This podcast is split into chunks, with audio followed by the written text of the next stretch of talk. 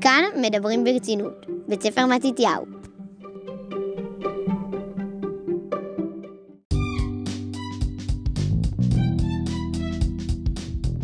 מאזינים יקרים, האם אתם יודעים איזה עץ הכי בולט בנופנו בארץ ישראל?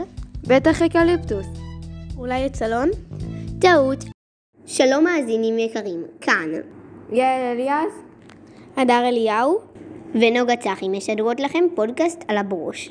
לברוש לבדו מול אש ומים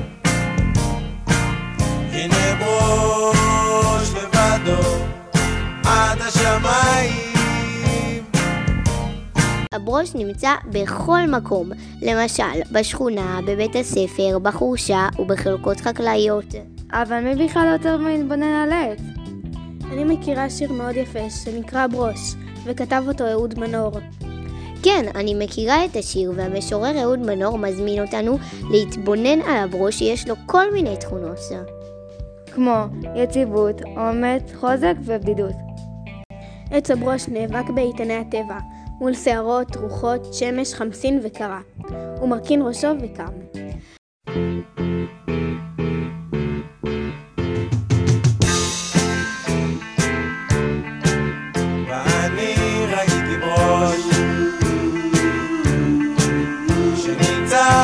שדה מול פני השמש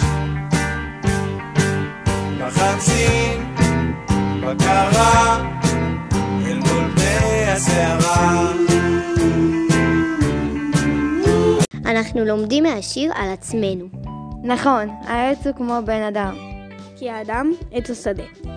גם האדם הוא כמו העץ, נפצע, נשבר, והוא יכול להבריא, להתחזק, להשתנות ולהתגבר. נכון, ואנחנו צריכים ללמוד מהברוש, להתגבר על קשיים שיש לנו בחיים, ולא להישבר ולהרים ידיים.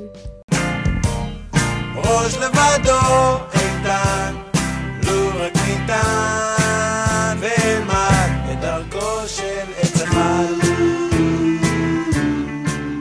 ולכן, בפעם הבאה שתסתובבו בטבע, תתבוננו עליו ואולי תלמדו דברים חדשים שלא ידעתם על עצמכם.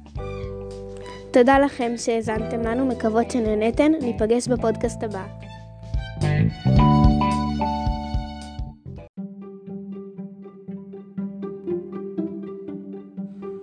כאן מדברים ברצינות, בית ספר מתתיהו.